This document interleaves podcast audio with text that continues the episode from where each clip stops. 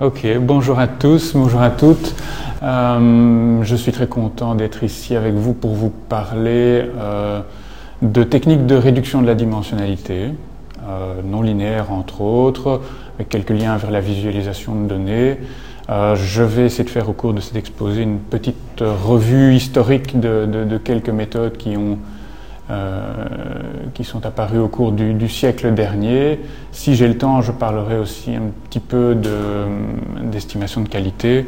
Mais ça, je crois que vous avez déjà eu un séminaire précédent avec Michel Verlezen qui, vous avait déjà un petit peu euh, résumé le travail qu'on avait fait dans ce domaine. Donc moi, personnellement, je, viens de, de, Bruxelles, de Belgique, donc, où je travaille à l'Université catholique de Louvain, entre autres, donc avec euh, Michel Verlezen que vous connaissez bien ici. Alors cet exposé devrait normalement être une promenade de santé pour les Samosiens, vu que ça va être quand même assez léger au point de vue euh, mathématique. Alors, euh, de nos jours, on est capable de générer énormément, énormément d'informations. Euh, et alors, évidemment, on espère que toutes ces informations, toutes ces bases de données contiennent quelque chose d'utile. Et donc, il y a beaucoup de gens qui se cassent la tête à analyser des grands tableaux de chiffres en espérant en retirer quelque chose. Alors ce quelque chose, je l'ai appelé de manière très informelle ici euh, de, la structure. Et alors on va essayer de, se donner un cadre dans lequel on peut définir plus ou moins ça. On va dire qu'on a des données euh, vectorielles, donc euh, un ensemble, une collection de, de, petits vecteurs dans un certain espace. On va supposer très rapidement que cet espace a assez bien de dimensions. Euh, alors ces vecteurs qui sont répartis dans cet espace, ben, on peut modéliser ça de manière très générique, je vais dire, en leur collant une distribution de probabilité que j'ai symbolisée de manière très schématique ici. Et alors, ben, pour se simplifier la tâche, parce que c'est quand même un modèle très très générique, on va se focaliser sur deux, euh, deux modèles simplifiés, qui sont soit des données euh, avec des clusters ou des agrégats, et donc on se focalise plutôt sur les sur les modes de la distribution, ou alors ce qui va nous intéresser plutôt en priorité ici, c'est des données réparties sur une variété euh, dans l'espace. Alors vous avez ici l'illustration classique euh, dans le domaine du rouleau suisse, qui est simplement, euh, simplement une, feuille de papier qui a été enroulée un petit peu comme un, comme un escargot, et c'est un exemple qui a été fort utilisé dans, dans la littérature pour juger les, les différentes méthodes de réduction de la dimension. Alors comment est-ce qu'on peut détecter cette structure euh, dans les données? Euh, J'ai envie de dire euh, très schématiquement qu'il y a deux solutions possibles. vous pouvez faire soit de la visualisation directe, alors je vous ai donné ici un exemple de, logiciel qui est assez couramment utilisé en visualisation, à savoir qu'il va produire toute une série de, scatter plots à partir des données. Donc c'est simplement des projections, il n'y a pas vraiment de modification des, données, on projette selon un certain plan. Euh, et donc on voit très vite qu'il y a une multitude de, visualisations possibles. Euh, l'autre solution qu'on va essayer d'étudier ici, c'est plutôt donc la réduction de dimension. Euh, et en particulier quand elle est euh, non linéaire.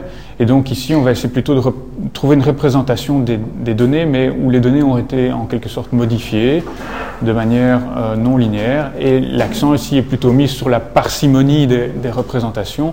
On va essayer d'en trouver une, deux ou trois, mais pas beaucoup plus, qui, permettent de, contenir un maximum d'informations, alors qu'ici l'information a l'air d'être plutôt répartie dans tous les différents scatterplots. Alors quand on fait euh, de la réduction de dimension, il faut savoir que les espaces en haute dimension euh, ont des propriétés euh, parfois assez déconcertantes et étonnantes. il y a ce qu'on appelle entre autres la malédiction de la dimensionnalité, qui peut se manifester de, deux façons, je vais dire. La première, c'est le phénomène de l'espace vide. Donc, si vous cherchez par exemple à faire de l'approximation de fonctions dans un espace à grande dimension, le nombre de points dont vous allez avoir besoin pour faire une approximation à une précision donnée va croître de manière euh, très très grande. Euh, vous avez un autre phénomène euh, qui est celui de la concentration de la norme. Si vous regardez des distances euclidiennes et de manière générale des, distances LP dans un espace à grande dimension, vous allez voir que la distribution des distances a tendance à se pincer. Et donc l'aspect discriminant d'une distance est, quasi perdu, puisqu'en fait toutes les distances ont à peu près la même valeur avec une, variance relativement faible. Alors il y a des, conséquences amusantes. Euh, euh, par exemple, vous prenez un hypercube dans un espace donc à très grande dimension. Si vous comptez le nombre de coins, euh, vous vous rendez compte qu'il y en a énormément. Et donc, si on essaye de se représenter un cube dans un espace à très haute dimension, il ressemble un petit peu à un oursin, avec chacun des coins comme étant un petit picot. si vous essayez de faire une projection d'un cube comme ça, eh bien, il y a euh, une très grande proportion euh, des coins qui finalement vont, euh, en quelque sorte, s'effondrer au centre de la projection.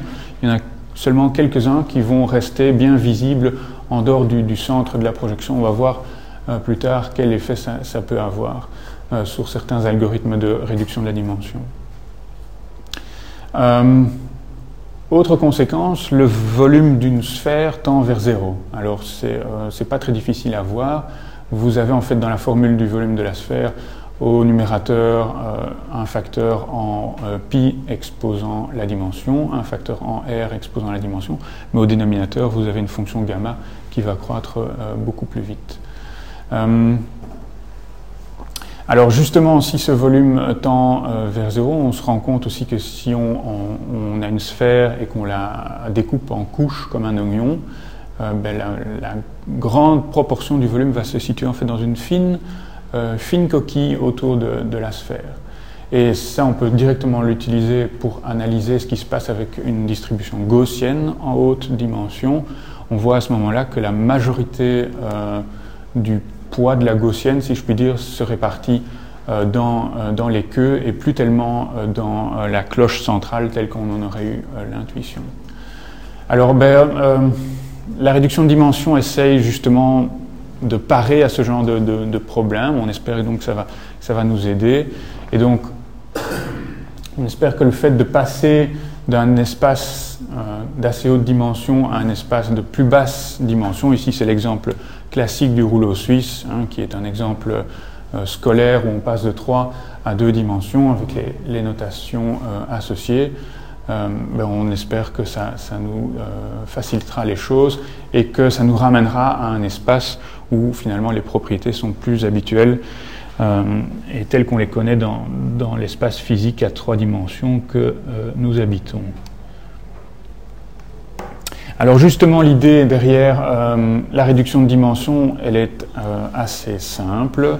Euh, on fait l'hypothèse que les données vivent en quelque sorte dans un espace à des dimensions. ça peut être 3, ça peut être 5, ça peut être 10, ça peut être 100, encore bien plus. Mais on va faire, l'hypothèse que ces données, même si elles sont dans un espace à 100 dimensions par exemple, euh, repose en fait sur une variété dont la dimension est inférieure.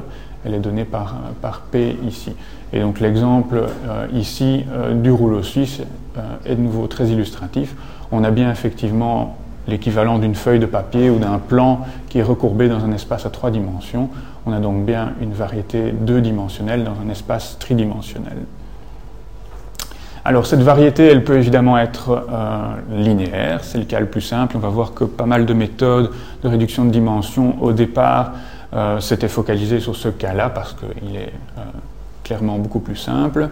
Et puis les méthodes plus récentes ont en fait essayé d'adresser le, problème de variété non linéaire, où là on peut par exemple modéliser ça sous forme de variable latente et avoir les fonctions paramétriques qui, décrivent la, variété. Et donc, on va essayer de, faire le chemin inverse.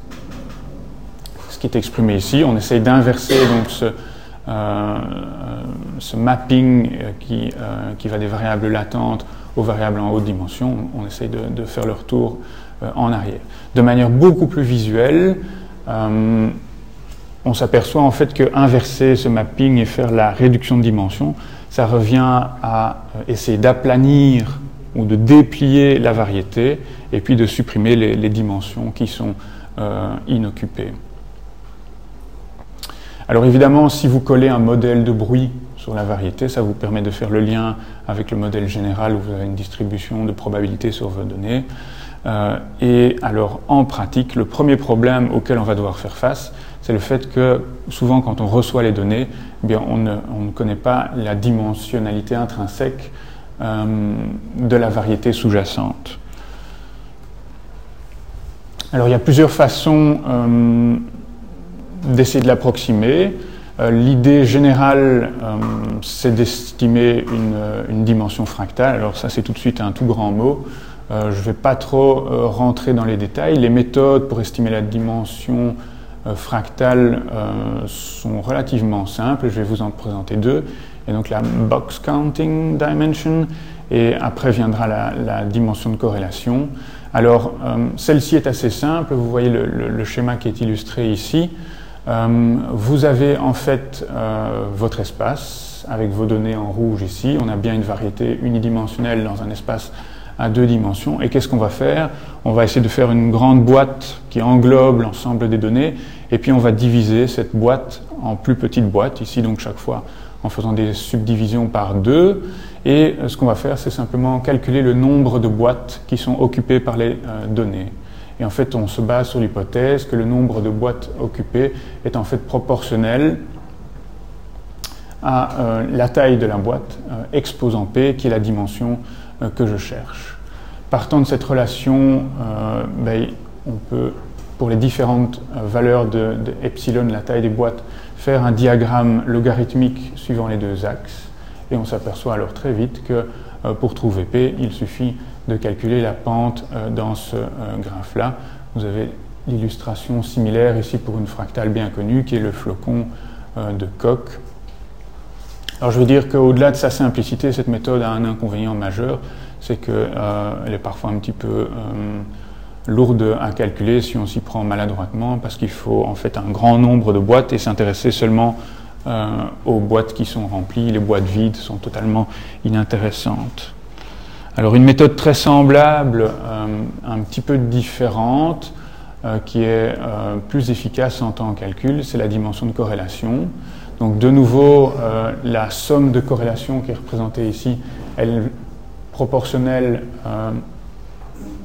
epsilon exposant P. Alors epsilon ici, qu'est-ce qu'il est, euh, C'est simplement le rayon d'une euh, petite sphère qu'on va placer autour de chaque point euh, dans les données.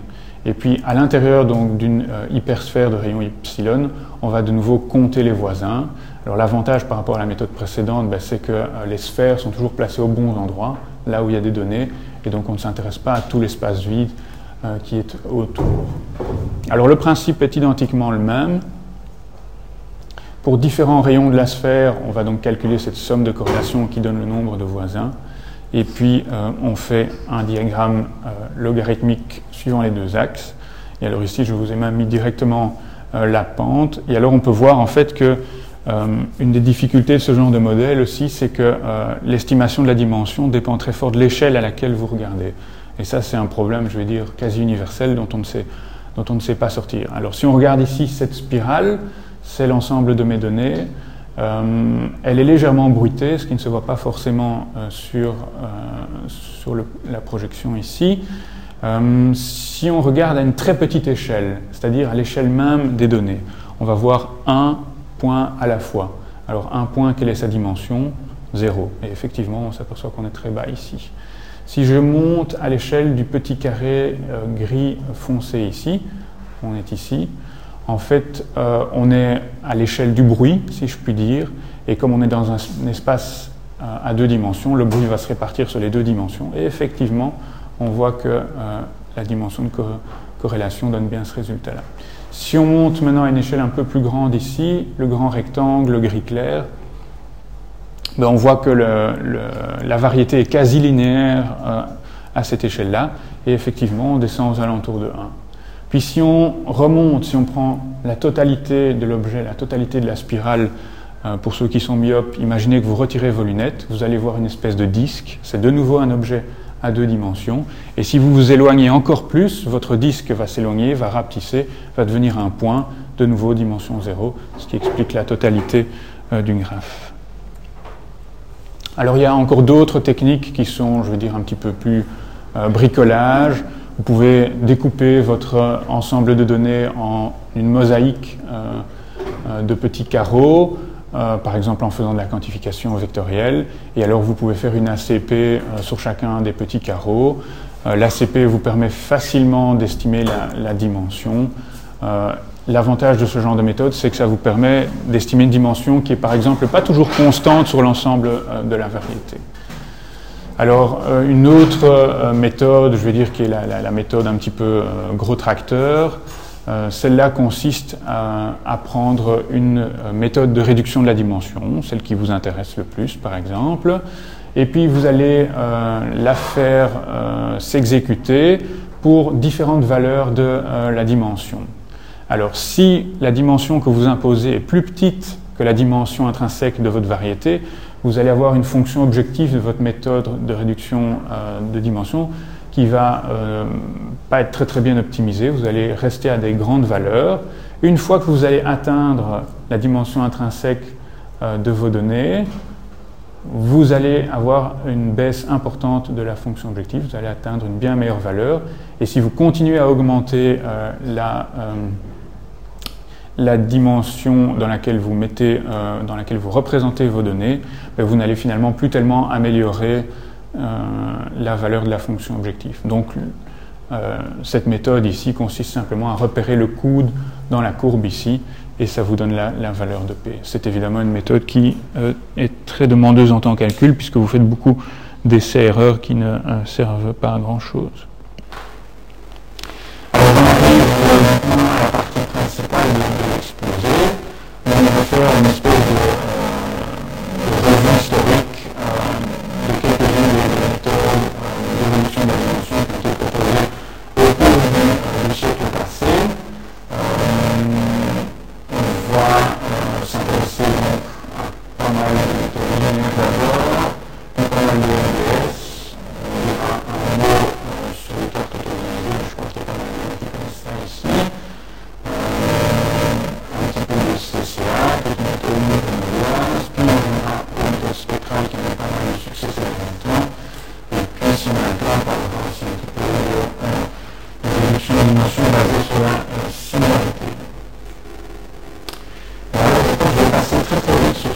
parce qu'on m'a dit que les Samosiens étaient très très doués. Donc, euh, ben, il n'y a pas grand-chose à dire. Hein. Une norme de Frobenius qui peut être réexprimée euh, comme une trace d'un produit, une matrice euh, semi-définie positive, la définition, quelques preuves. Alors, on s'intéressera beaucoup à des matrices de covariance, il y a des matrices de grammes parce qu'elles interviennent dans la CP et dans le MDS. Euh, notamment, ce qui est intéressant à retenir, c'est qu'on formalise ici une matrice de centrage, qui est une matrice n par n, et qui permet donc de centrer un jeu de données. Il y a un petit indice i qui manque ici, malheureusement. Euh, on peut donc formuler une matrice de covariance, même si les données ne sont pas centrées, grâce à cette matrice de centrage. On peut faire la même chose ici pour euh, la matrice de Gram. On peut donc la formuler de, manière euh, centrée grâce à cette matrice de centrage. Euh, seront aussi très importants dans quelques-uns des développements euh, les décompositions en valeurs singulières et les décompositions en valeurs propres. Donc j'imagine que vous connaissez ça assez bien aussi en décomposant les matrices orthogonales, soit de manière plus ou moins symétrique, soit de manière asymétrique. Il y a évidemment une relation très très forte entre les deux qui est illustrée euh, ici. Hein. donc les, euh, euh, généralement, on peut dire que les valeurs propres sont le carré des valeurs singulières quand on a un produit de ce style-là ou de ce style-là. Et on s'aperçoit aussi que ces deux produits sont très liés l'un à l'autre puisqu'ils ont en fait les mêmes valeurs propres. Alors tout ça simplement pour dire que euh, pas mal de méthodes linéaires en tout cas euh, vont utiliser euh, des décompositions en valeur singulière ou des décompositions en valeur propre et que ces décompositions en fait donnent la solution à des problèmes d'approximation de matrices que vous voyez ici. Donc si vous avez une norme de Frobenius que vous essayez de minimiser entre une matrice A qui vous est donnée ici et vous cherchez à l'approximer par x avec la condition que le rang de x doit être plus petit que le rang de p, ben, vous voyez en fait que cette matrice X va s'exprimer en fonction de la décomposition en valeur singulière.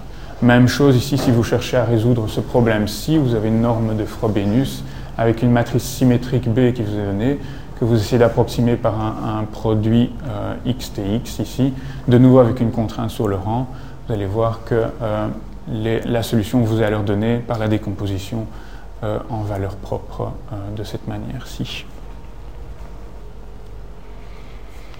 Alors, première méthode à avoir été inventée, il y a bien bien longtemps de ça, l'ACP. L'idée est assez simple. Euh, on peut le voir comme une manière de décorréler euh, des données de moyenne nulle. Et une fois qu'on a fait ça, on va simplement garder euh, les axes qui portent le plus de variance et supprimer tous ceux qui ont une variance relativement faible.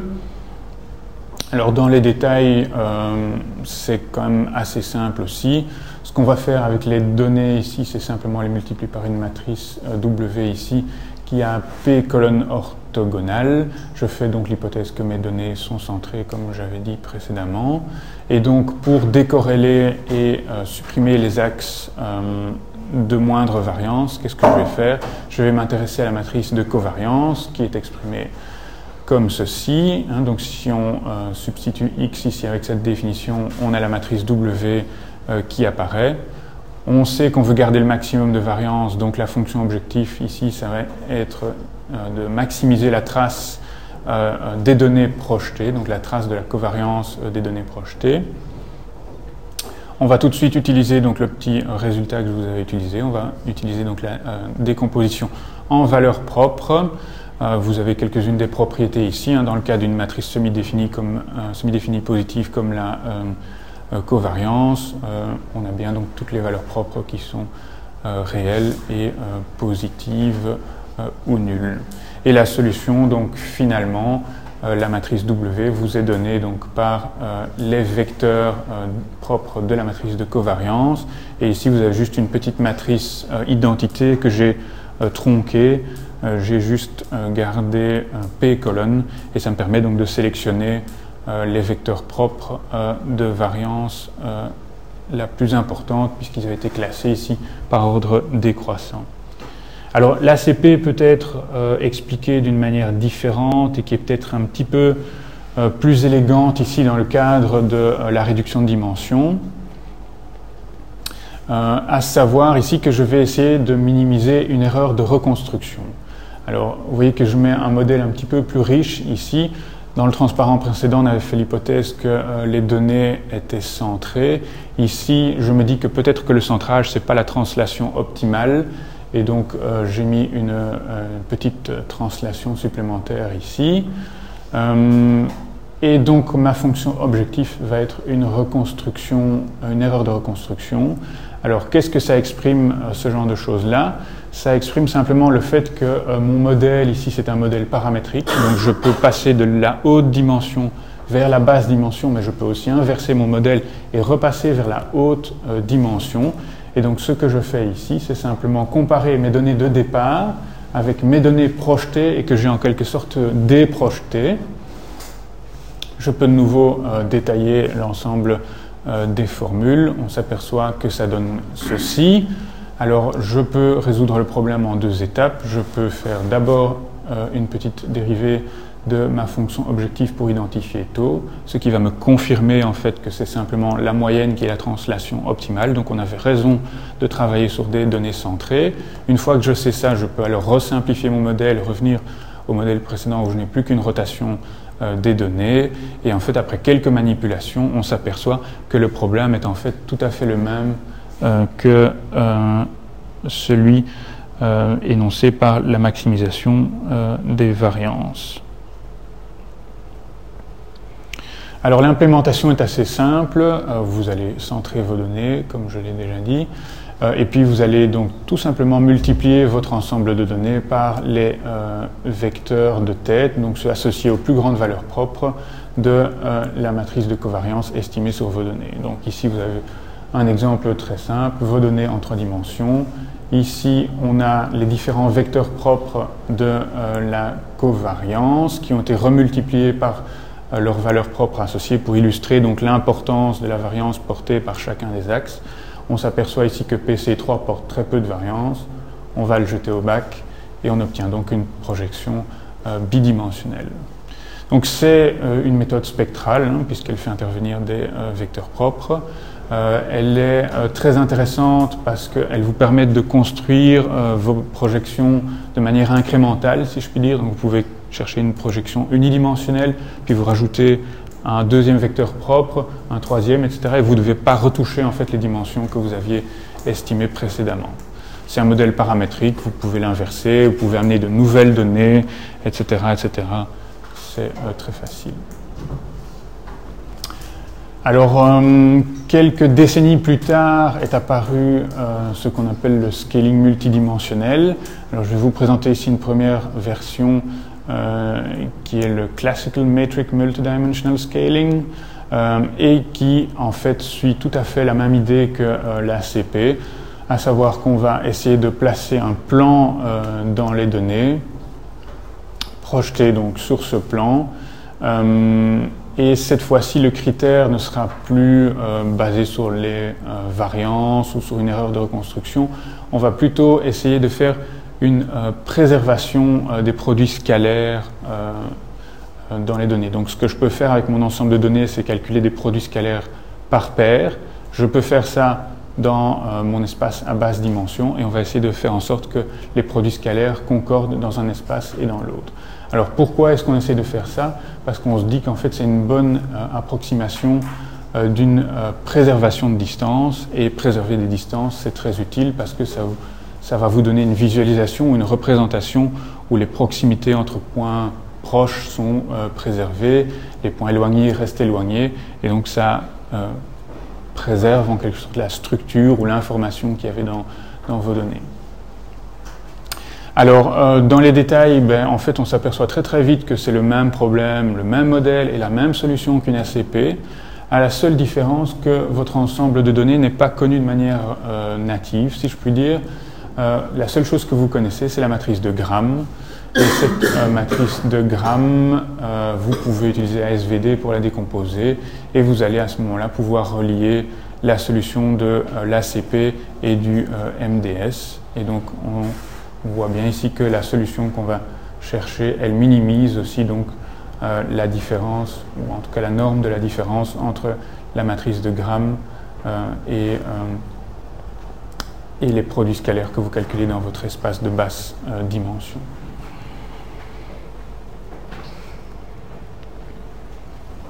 Alors si vos données ne sont pas centrées, ben, il y a une formule qui est littéralement magique.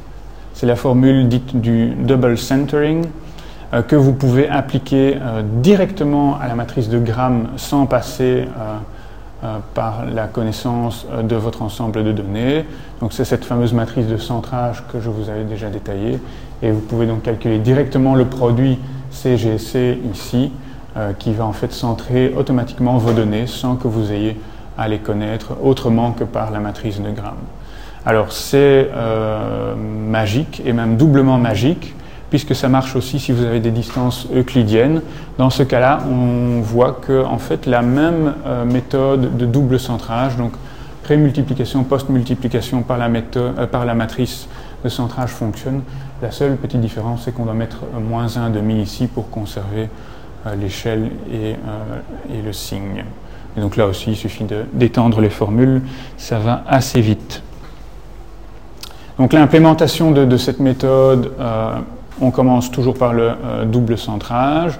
Ça nous permet donc de convertir soit des distances en produits scalaires, soit euh, euh, d'annuler la moyenne si on a déjà des produits scalaires mais qu'on n'est pas sûr qu'ils sont centrés. Après ça, vous faites la décomposition en valeur propre de votre matrice de grammes centrée. Et à ce moment-là, vous allez obtenir donc une projection des données qui sera donnée par les vecteurs propres associés aux, plus, aux plus grandes valeurs propres de votre matrice de Gram. Donc contrairement à l'ACP où finalement les vecteurs propres étaient de taille D et euh, intervenaient dans une petite matrice qui pré-multipliait les données. Ici, vos vecteurs euh, propres ont une taille n et donnent directement les coordonnées de vos euh, données projetées. Donc ça rend le modèle non paramétrique, ça rend l'extension à d'autres données plus difficiles. Vous pouvez cependant utiliser la formule de Nystrom que je ne détaille pas ici. Et évidemment, vous avez l'équivalence entre ACP et MDS. Alors dans les années 60, on a essayé euh, de rendre le MDS euh, non linéaire. Alors euh, il y a plusieurs auteurs qui se sont intéressés à ça. L'idée c'était donc de passer de plutôt qu'une approximation de la préservation de distance par des produits scalaires à de la vraie préservation de distance. cette fois-ci donc quantifiée par une fonction objectif. Euh, comment ça se passe? Ben, D'abord, vous avez ici la notation euh, pour les distances, d'une part dans l'espace de haute dimension, d'autre part dans l'espace de basse dimension. Et alors au cours du temps, il y a plusieurs fonctions objectifs qui ont été proposées. La première d'entre elles se basait sur des distances euh, au carré, donc qui sont très fort liées aux produits scalaires. Et donc vous voyez que cette fonction objectif, elle est finalement très très simple. c'est une somme de différences au carré. Euh, il y a une petite pondération qui intervient ici. Ce que vous mettez au carré, c'est bien la différence des distances au carré. Donc vous allez essayer de reproduire dans votre espace de basse dimension les distances que vous observez dans celui à haute dimension. Et alors, à quoi sert la pondération ici? Mais ben, On se dit que finalement, euh, l'idée, ce serait, euh, ce serait d'essayer plutôt de favoriser la préservation des distances courtes. Alors, pourquoi? Parce qu'on se dit que si on a des données qui sont par exemple comme ce fameux rouleau suisse, si on veut essayer de déplier la variété, eh bien les, distances qui sont relativement longues entre les spires, je vais dire, du rouleau suisse, doivent pouvoir être étendues.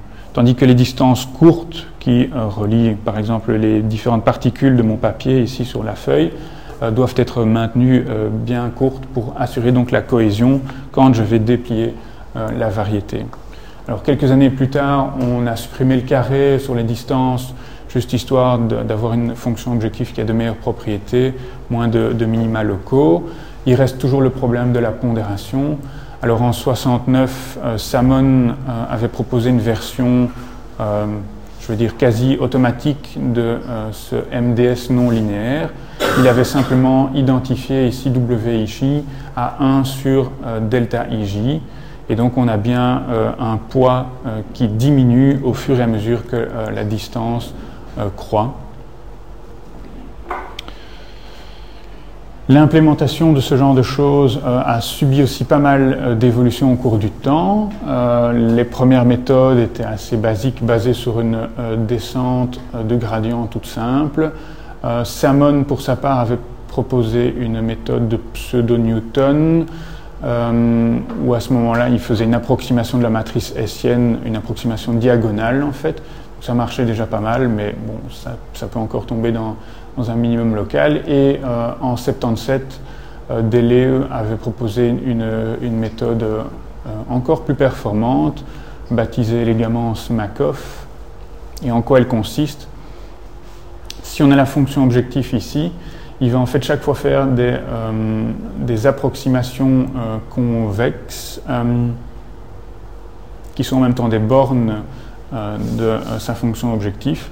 Et donc il va chaque fois trouver le minimum de sa fonction convexe et progresser de cette manière jusqu'au minimum local le plus proche. Alors de nouveau, la contrepartie pour le fait qu'on a quelque chose de non linéaire, c'est qu'on a un modèle non paramétrique ici. Donc en sortie de modèle, on a juste euh, l'ensemble de données représentées en basse dimension, rien de plus. Euh, dans les premières versions euh, du, du, MDS, le choix de la pondération WIJ était assez problématique. Alors, je vous ai montré comment on peut le résoudre hein, manière intelligente, donc c'est de donner un poids plus faible aux grandes distances. Dans le cas de Salmon, on n'a quasi plus de métaparamètres puisqu'il résout ce problème des pondérations. Et alors, euh, ce qui est bien avec ce genre de méthode, c'est qu'on n'est pas obligé de se restreindre à des distances euclidiennes. On peut utiliser autre chose. Et on verra qu'il y a d'autres méthodes qui ont fait des, choix assez intelligents pour euh, changer la métrique. Et bon, évidemment, toujours ce problème de euh, minima locaux.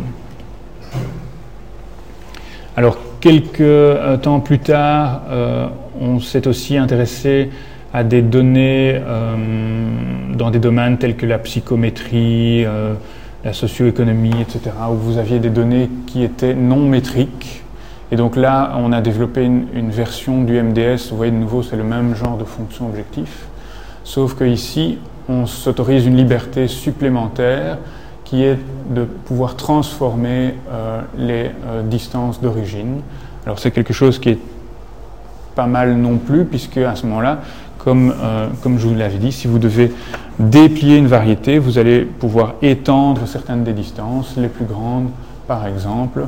Et donc la contrainte sur la fonction f ici est évidemment euh, que cette fonction doit être euh, monotone. Il y a des techniques d'implémentation spécifiques que je ne connais pas tellement bien, je dois dire. Mais bon, ça reste plus ou moins le même, le même genre de représentation. Alors on en arrive maintenant tout doucement aux années 70 et 80. Euh, euh, avait euh, contribué donc euh, aux cartes auto-organisatrices. je crois que vous connaissez assez bien ça ici au SAMOS. Donc il y a d'un côté une inspiration biologique hein, basée sur le cortex, le fait que euh, le, cortex est organisé à peu près suivant un plan, mais qui est pas mal euh, replié. Et puis, euh, on peut voir les choses un petit peu différemment. dans une ACP, qu'est-ce qu'on avait essayé de faire finalement? C'était de placer un plan qui se colle au mieux aux données. Ici, qu'est-ce qu'on va faire? Eh bien, on va seulement garder un morceau du plan, par exemple un beau rectangle. On va, à intervalles réguliers, mettre des petits nœuds dans une grille. Et puis ce plan, une fois qu'on l'a transformé en grille, on va pouvoir l'articuler et finalement euh, l'astuce sera la même. On va essayer de faire en sorte que cette grille colle euh, au mieux euh, dans, dans, les données. On peut donc voir finalement la carte auto-organisée comme une espèce d'algorithme des cas moyennes avec une topologie a priori et alors une règle d'adaptation winner takes most, c'est-à-dire que chaque fois euh, que vous allez adapter euh, un des nœuds dans la grille, mais les voisins vont suivre. Alors dans les détails, c'est assez facile.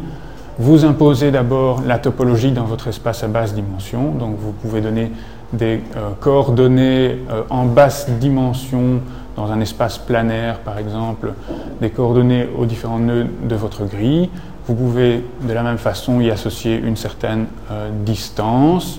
Puis pour chacun des nœuds de la grille, vous allez aussi donner des coordonnées dans l'espace à haute dimension, l'espace de vos données.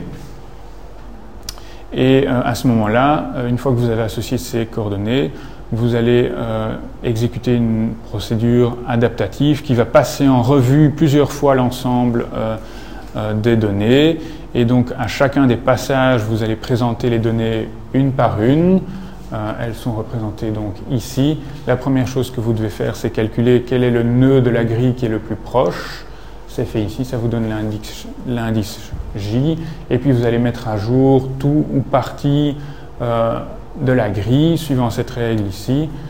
Vous mettez donc à jour les coordonnées avec ici euh, un terme d'adaptation qui va en quelque sorte aspirer la donnée vers la donnée que vous avez montrée c'est euh, évidemment euh, le gagnant euh, à l'étape 1 ici qui va être déplacé le plus fort parce qu'ici on a une fonction décroissante de la distance divisée par lambda et au fur et à mesure que vous vous éloignez, les déplacements vont être moindres.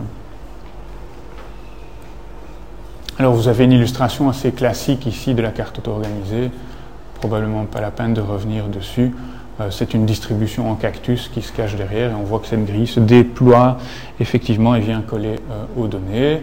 C'est un algorithme qui est très fort utilisé en visualisation. Euh, on peut visualiser des clusters, des méta-informations sur les données. voilà, c'est un algorithme très populaire. Et alors il y il a évidemment la particularité que contrairement aux autres algorithmes présentés, mais il impose toujours une représentation dans un espace rectangulaire, alors que les autres produisent des scatterplots, des nuages, des nuages de points. Mais en fait, on, on peut facilement inverser le principe et essayer de déployer, essayer d'établir une topologie dans l'espace euh, des données hein, en construisant un graphe de manière dynamique et puis essayer de déplier ce graphe dans un espace de basse dimension. A certaines méthodes plus récentes qui, euh, qui se basent sur cette idée-là. Alors dans les années 90, euh, il y a, je crois, un homonyme de Marie qui euh, a présenté euh, ce qu'on appelle donc les auto-encodeurs. Alors l'idée de nouveau ici est dérivée de celle de l'ACP, à savoir qu'on va de nouveau essayer de, euh, de faire donc d'optimiser une erreur de reconstruction donc sur les total least squares. et comment va-t-on procéder cette fois-ci? Au lieu donc de faire un mapping forward backward mais linéaire, on va remplacer les mappings linéaires par, euh, par des approximateurs de fonctions euh, non linéaires. Et donc ce que vous allez faire, c'est donc mettre en cascade un codeur et un décodeur avec en fait euh, un étranglement au centre. J'ai une, une représentation ici. Donc on voit clairement ici que vous avez un premier réseau de neurones avec des fonctions non linéaires ici. Vous avez cette fameuse couche d'étranglement ici, vous avez le décodeur ici, de nouveau avec les fonctions, avec les unités non linéaires, les sorties linéaires.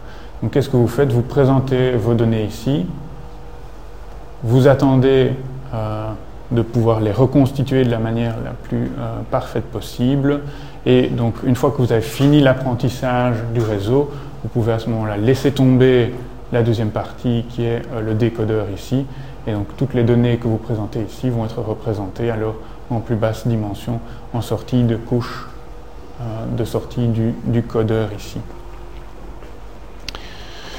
Alors, les, détails de ce genre de modèle, ben, ça dépend très fort du, réseau euh, de neurones ou de l'approximateur de fonctions que, vous mettez dedans. La plupart du temps, c'est fait avec un MLP classique. Euh, l'implémentation, donc je, vous l'ai indiqué, c'est l'algorithme d'apprentissage, donc sur les deux réseaux en cascade, et puis donc vous coupez en deux pour avoir la représentation euh, en basse dimension. Alors le grand avantage, c'est qu'on retourne de nouveau ici à un modèle paramétrique. En plus, on a la fonction inverse qui est donnée donc par le, réseau décodeur. Le principal problème et ce qui a freiné en fait le développement de ce genre de, méthode qui est finalement très très très très élégante, c'est que euh, l'apprentissage est très inefficace parce que euh, en fait dans les années 90 on essayait de faire ça avec de la rétropropagation de gradient.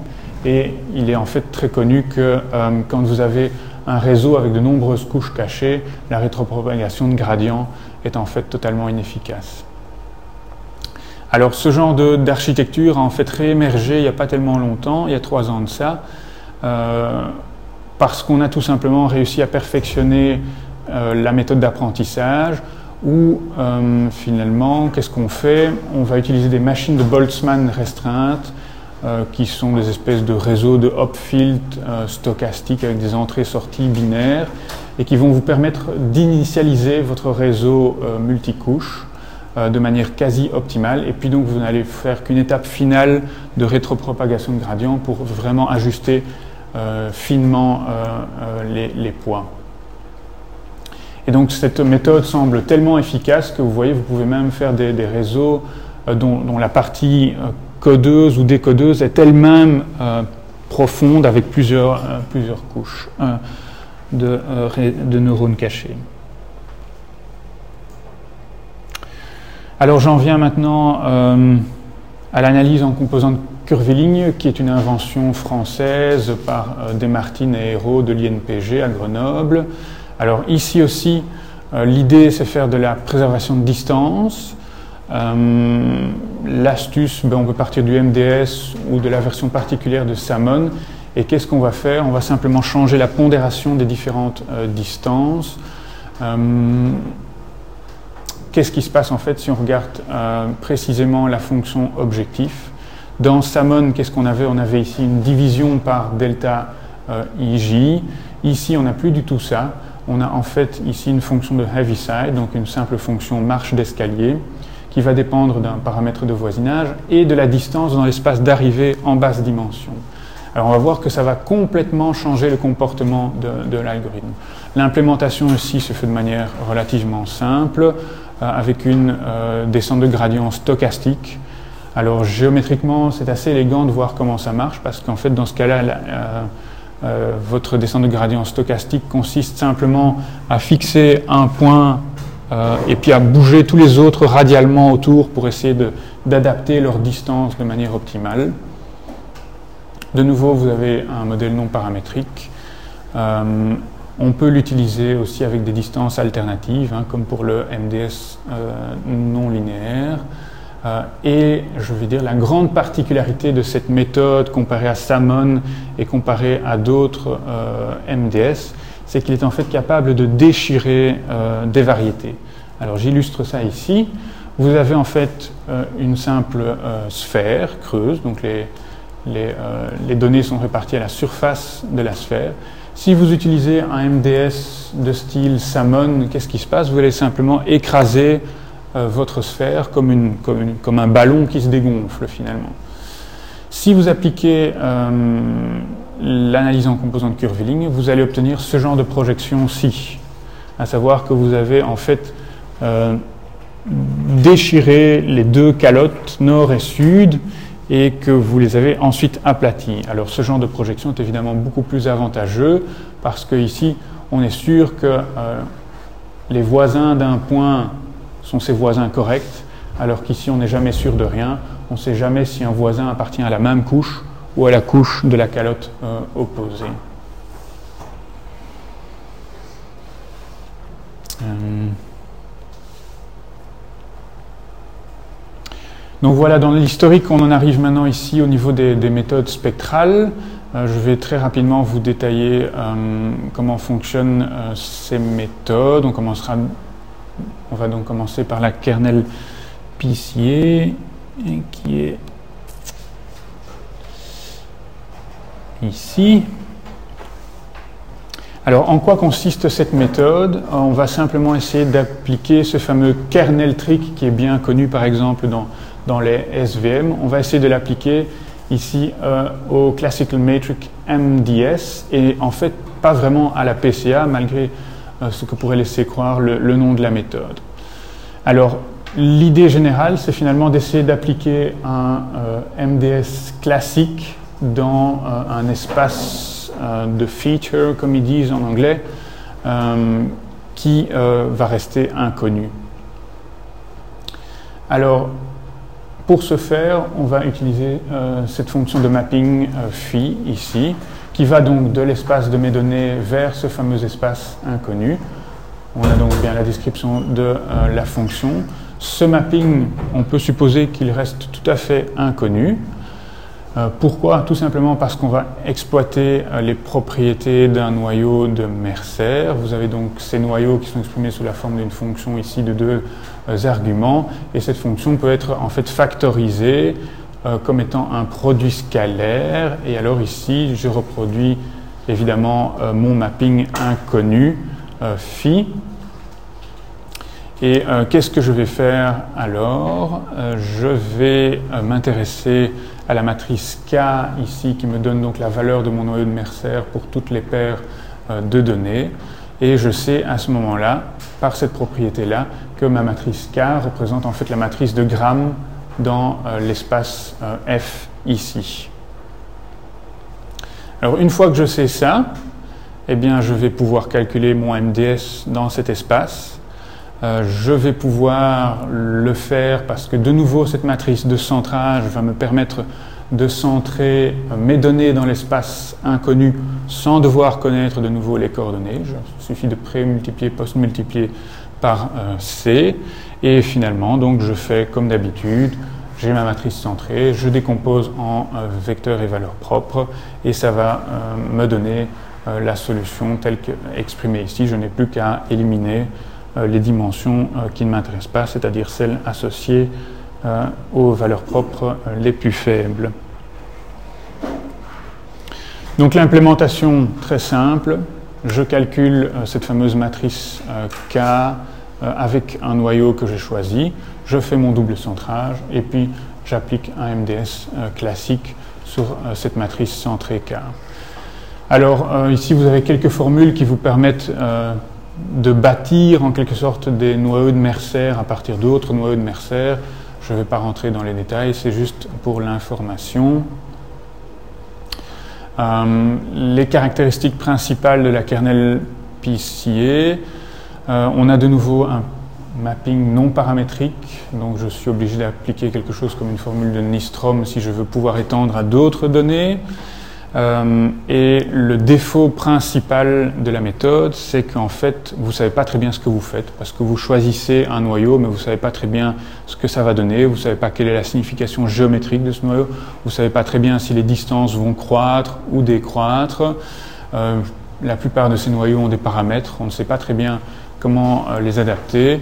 Et en fait, on voit que dans la littérature, ce genre de méthode a été très plébiscité au niveau théorique, c'est vraiment quelque chose de très élégant, mais au niveau applicatif, il n'y a, pas eu, beaucoup de, euh, de, conséquences. Et donc ça reste vraiment, euh, je veux dire, un jalon important dans le développement euh, de ces méthodes, notamment parce que ça a initialisé l'essor de tout ce qui tourne autour des méthodes spectrales.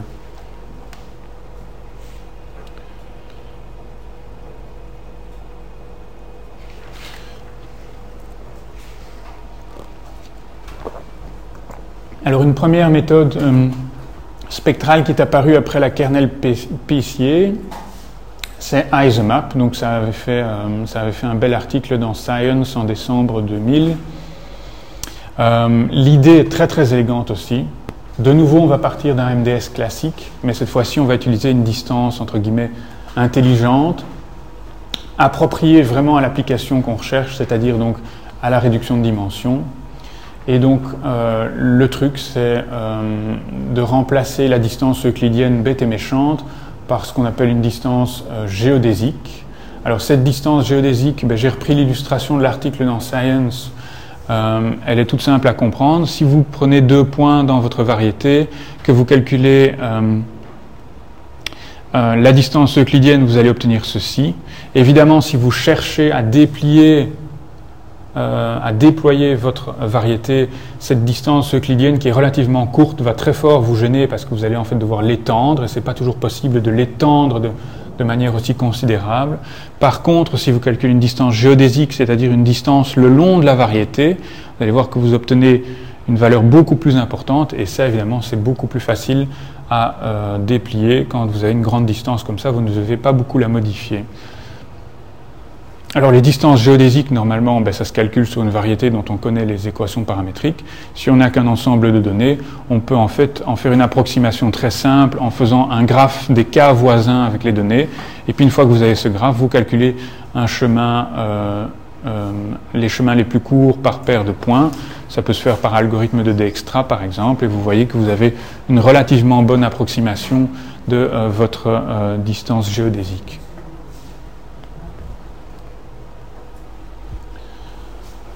Donc le modèle qui se cache là derrière, c'est un MDS classique. On sait que le MDS classique, c'est optimal pour des données qui sont dans un sous-espace linéaire. Et donc ici, on peut en déduire que ISOMAP va être en fait optimal pour ce qu'on pourrait appeler une variété euclidienne, c'est-à-dire une euh, variété euh, p-dimensionnelle qui est isométrique à euh, un espace p-dimensionnel. L'implémentation toute simple aussi vous collectez vos distances euclidiennes d'abord, vous calculez sur, base de ces distances euclidiennes, vous calculez vos cas voisins, ça vous donne le graphe sur lequel vous pouvez alors faire tourner euh, l'algorithme de plus court voisin. Et puis une fois que vous avez l'ensemble euh, des longueurs de euh, plus court chemin dans votre graphe, vous pouvez appliquer un MDS classique. Euh, quelques particularités, ce nouveau modèle non paramétrique. Euh, il faut faire très attention parce que vos euh, plus courts chemins ce ne sont pas des distances euclidiennes et donc la matrice que vous allez avoir ne sera pas semi-définie positive. la variété pour bien faire doit être convexe, ça, ça résulte directement du fait que vous devez être isométrique à un espace, un espace euclidien. Et le paramètre k peut être problématique, donc le nombre, de, euh, le nombre de voisins dans votre graphe. Par exemple, si vous avez des données fort bruitées sur le, euh, sur le rouleau suisse, si vous avez beaucoup de bruit, vous allez parfois avoir des connexions du graphe qui vont passer d'une spire à l'autre, et alors évidemment, ça compromet tout à fait euh, le déploiement de la variété. Alors dans le même numéro de Science en décembre 2000 toujours, il y avait une autre méthode qui a été présentée. Euh, elle s'appelle donc Locally Linear Embedding. En quoi ça consiste euh, On va dire euh, tout simplement que localement une variété peut être approximée de manière linéaire. Et donc ce qu'on va faire, c'est dans l'espace à haute dimension, on va essayer de reconstruire un point donné comme étant une combinaison linéaire de plusieurs de ses voisins. Alors dès qu'on fait ça, on va obtenir des poids donc, qui permettent de pondérer les différents voisins pour retrouver euh, le point euh, d'origine. Et une fois qu'on a ces poids, on va essayer de les utiliser pour trouver une configuration dans un espace euh, à basse dimension. Alors comment ça fonctionne? C'est donc une, méthode en deux étapes. Premièrement, donc, vous essayez de reconstruire vos points comme étant une combinaison linéaire des voisins. Vous allez minimiser ça, ça va vous donner donc votre matrice W qui vous donne les pondérations euh, entre voisins. Vous devez évidemment avoir un nombre de voisins qui est euh, supérieur à la dimension euh, de représentation. Deuxième étape, une fois que vous avez vos W ici, vous allez identifier la représentation. Vous voyez que la formulation la fonction objectif est la même. On essaye donc de reconstituer un point donné à partir de ses voisins, mais cette fois-ci c'est bien dans l'espace en basse dimension. Ce genre de fonction objectif peut se reformuler de manière matricielle comme ceci, de nouveau avec une trace d'un certain produit de matrice. Et alors très rapidement on s'aperçoit qu'on peut exprimer ça de manière euh, à exploiter une euh, décomposition en valeurs et vecteurs propres avec quelques contraintes, notamment que les données doivent être centrées et on, essaie d'avoir des données décorrélées dans l'espace de représentation. Donc implémentation, c'est de nouveau avec des cas voisins. Vous devez construire cette matrice de pondération comme ici à l'étape 1, ensuite calculer la décomposition en valeurs et vecteurs propres de cette matrice M ici, et puis donc prendre cette fois-ci non pas les vecteurs propres de tête associés aux plus grandes valeurs propres, mais bien les, vecteurs propres associés aux plus petites euh, valeurs propres. Euh, ça résulte simplement du fait que vous essayez de minimiser ici au lieu de maximiser comme on faisait euh, auparavant. Alors, pas très longtemps après, euh, vous avez eu euh, une autre méthode spectrale baptisée Laplacian Eigenmaps. Il y a quelques points similaires avec euh, LLE, comme on va voir. Donc, l'idée ici, c'est de dire, comme précédemment, ce qui est important, c'est de préserver les voisinages, les distances entre points proches. et donc, pour ça, on va essayer de représenter euh, les points qui sont voisins les plus proches possibles. Alors évidemment, si vous essayez d'attirer les voisins l'un vers l'autre, ben, vous allez euh, très vite euh, dériver vers une solution triviale qui consiste à représenter tous les points au même endroit. Et donc on va devoir poser des contraintes adéquates pour éviter cela. Alors ce que vous faites dans cette méthode, la première chose, c'est déterminer une matrice d'affinité symétrique et donc ça, ça peut se faire de manière très basique, par exemple avec des cas voisins, euh, ce qui est fait ici. Donc ma matrice vaut 1 quand les points sont voisins, 0 sinon. C'est de nouveau une, matrice euh, creuse. Et donc la fonction objective que vous allez euh, essayer de minimiser ici, c'est simplement donc la distance entre deux points que vous allez essayer de minimiser dans la représentation en basse dimension, mais vous n'allez faire ça que pour les points qui sont voisins d'où la présence ici de euh, l'élément de la matrice euh, WIJ. Alors de nouveau, comme pour les méthodes précédentes, vous pouvez reformuler tout ça par des produits de matrice avec une trace autour. Euh, vous vous apercevez que la matrice qui se trouve ici au centre, c'est en fait la matrice laplacienne du graphe que vous avez induit, à savoir donc que vous avez W ici, un petit signe moins ici, et D qui représente en fait la somme de toutes les lignes ou de toutes les colonnes de D, de W pardon, remis sur une diagonale. Et puis vous devez donc faire une optimisation contrainte de cette fonction objectif les contraintes sont évidemment qu'on va essayer de garder une moyenne nulle pour éviter tout problème d'indétermination lié à une translation, et même chose aussi pour tout ce qui pourrait constituer un facteur d'échelle euh, qui n'est pas euh, informatif.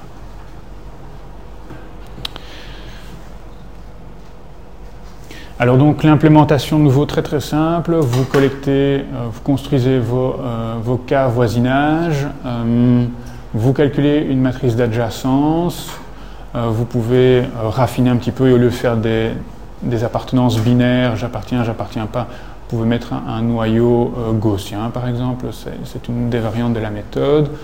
Ensuite, vous calculez cette fameuse matrice laplacienne, puis sa décomposition en vecteurs valeurs propres. Et donc, de nouveau, comme c'est un problème de minimisation, ce sont les vecteurs propres associés aux plus petites valeurs propres qui vous intéressent, sauf évidemment le dernier qui symbolise une translation et qui et 1 partout. Euh, de nouveau une méthode non paramétrique, mais vous pouvez appliquer la formule de Nystrom si vous avez d'autres données à projeter. Euh, c'est une méthode qui est euh, connectée très très fort à LLE que je vous avais présenté juste avant.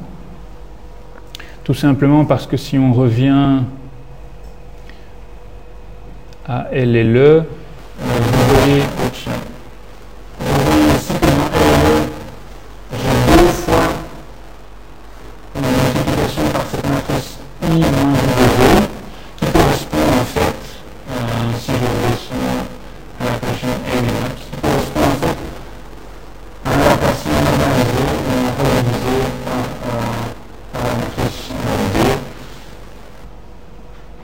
aussi une connexion très très forte pour ceux qui connaissent avec euh, ce qu'on appelle le graph min cut, qui est un problème donc, où vous avez un graphe et vous essayez de faire une coupure dans votre graphe en coupant le moins de euh, le moins d'arêtes.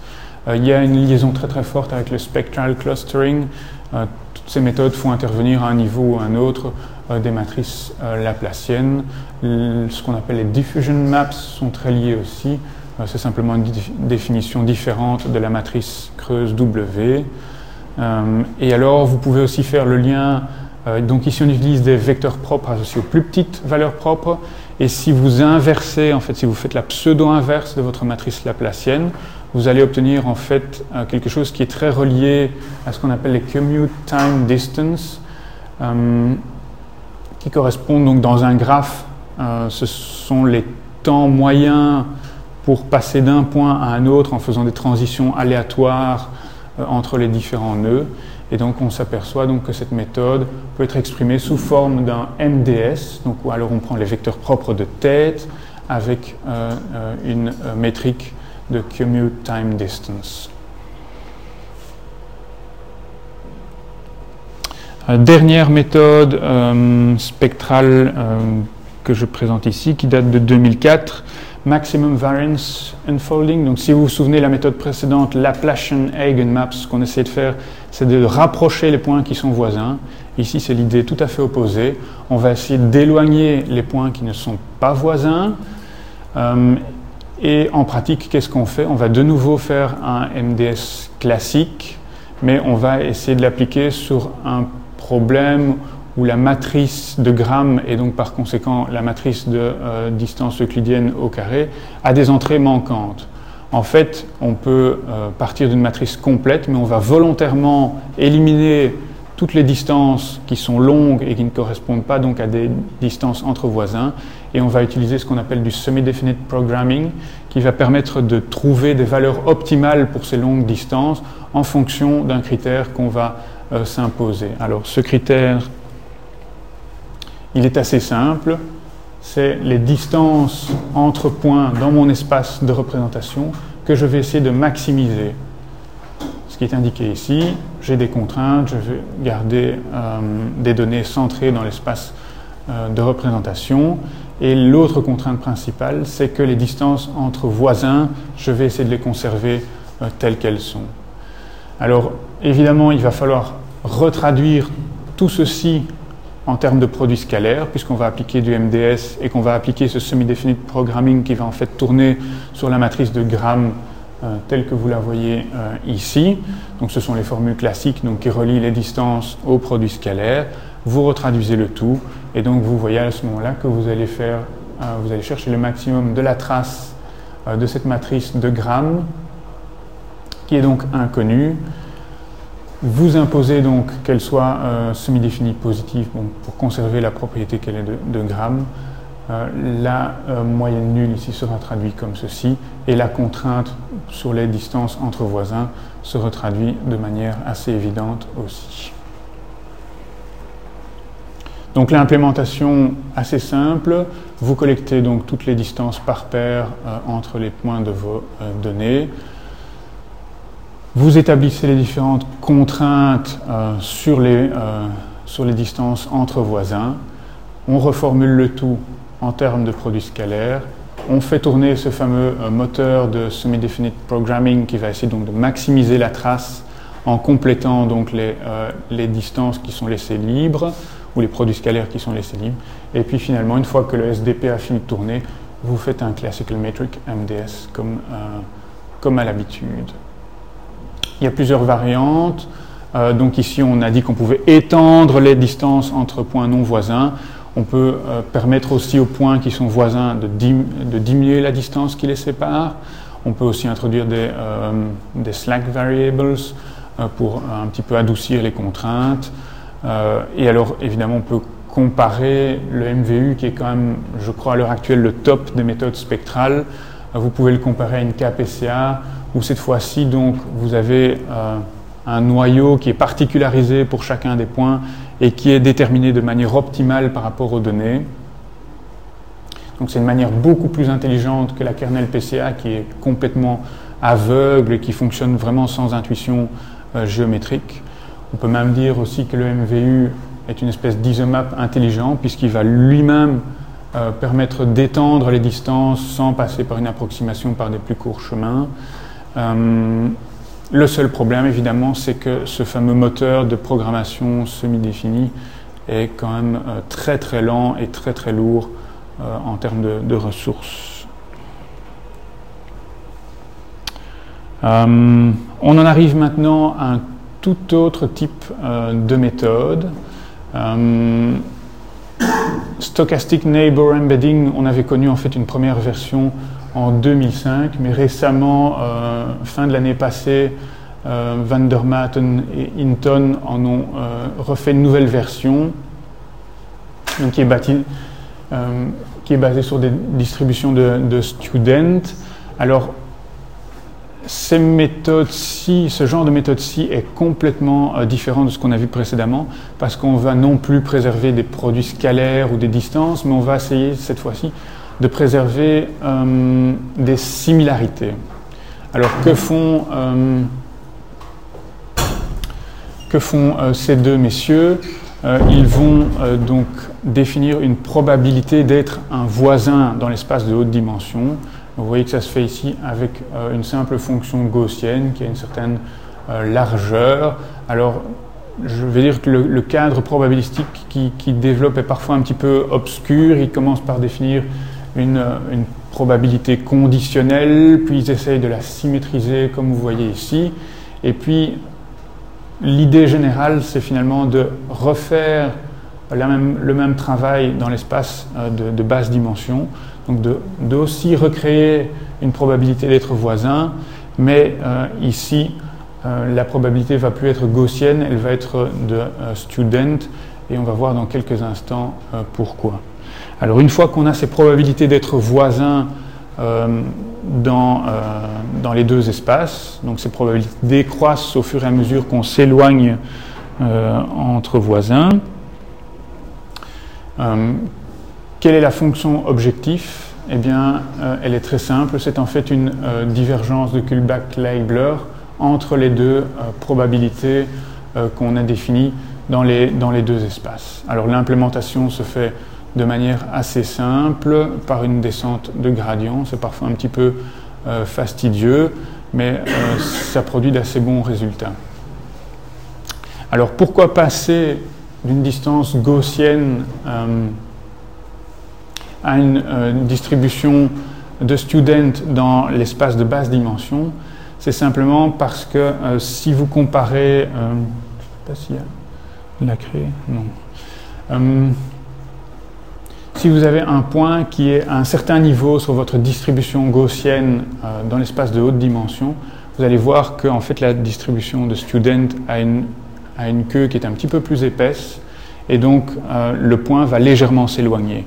Et donc ça correspond de nouveau à l'intuition générale, à savoir qu'il faut essayer d'étendre légèrement euh, les, grandes distances. Et donc en fait, si vous regardez dans, les articles euh, concernant cette méthode, vous allez voir que le simple fait donc, de passer d'une comparaison gaussienne-gaussienne à gaussienne-student ça vous permet d'obtenir de bien meilleurs résultats parce que vos données vont bien mieux se déployer, bien mieux s'écarter. Et en particulier, on voit que cette méthode est très performante quand on a des données sous forme de clusters. On a très peu de, superposition ou d'écrasement des clusters les uns contre les autres. Euh, euh, tout va bien se disposer et bien s'écarter. Alors je vais passer ça qui est un petit peu récent. Euh, alors, ben, euh, cette dernière méthode a conclu euh, la revue donc un petit peu historique que je vous ai proposée des différentes méthodes de, réduction de dimension. Alors, une fois qu'on a cet éventail de méthodes, ben, on peut se demander comment on peut comparer, regarder les avantages, les inconvénients de, ces méthodes. la première chose qu'on peut tenter d'analyser, c'est l'application qu'on vise, ça peut être de la visualisation, ça peut être un simple pré-processing des données avant de faire par exemple de la classification, de l'approximation de fonctions, je ne sais pas. Euh, on peut distinguer aussi des méthodes qui sont capables de faire de la réduction de dimension dure, c'est-à-dire passer de 500 à, je ne sais pas, 10, 5 dimensions, ou alors des méthodes qui sont peut-être un petit peu moins, euh, moins douées, qui peuvent passer de, 5 euh, ou 10 vers 3 ou 2, quelque chose comme ça. Vous pouvez faire des distinctions sur les modèles qui se cachent derrière euh, vos, données.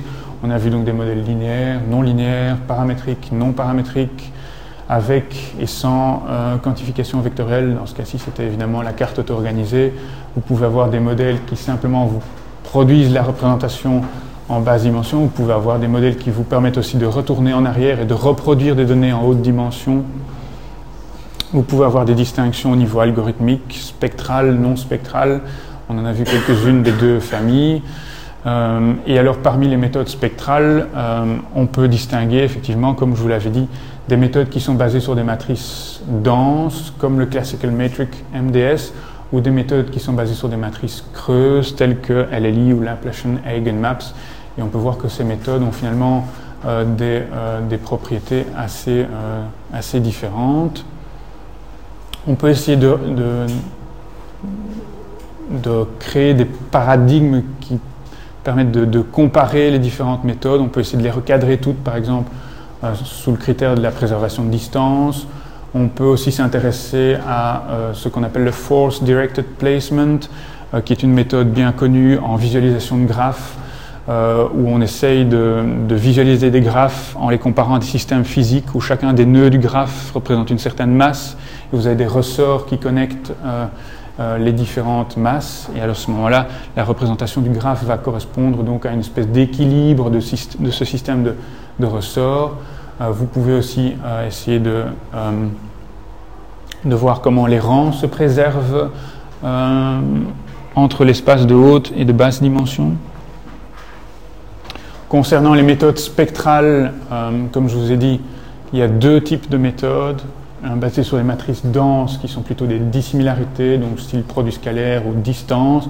Vous vous intéressez dans ce cas-là aux euh, vecteurs propres de tête. Vous avez ici les quelques méthodes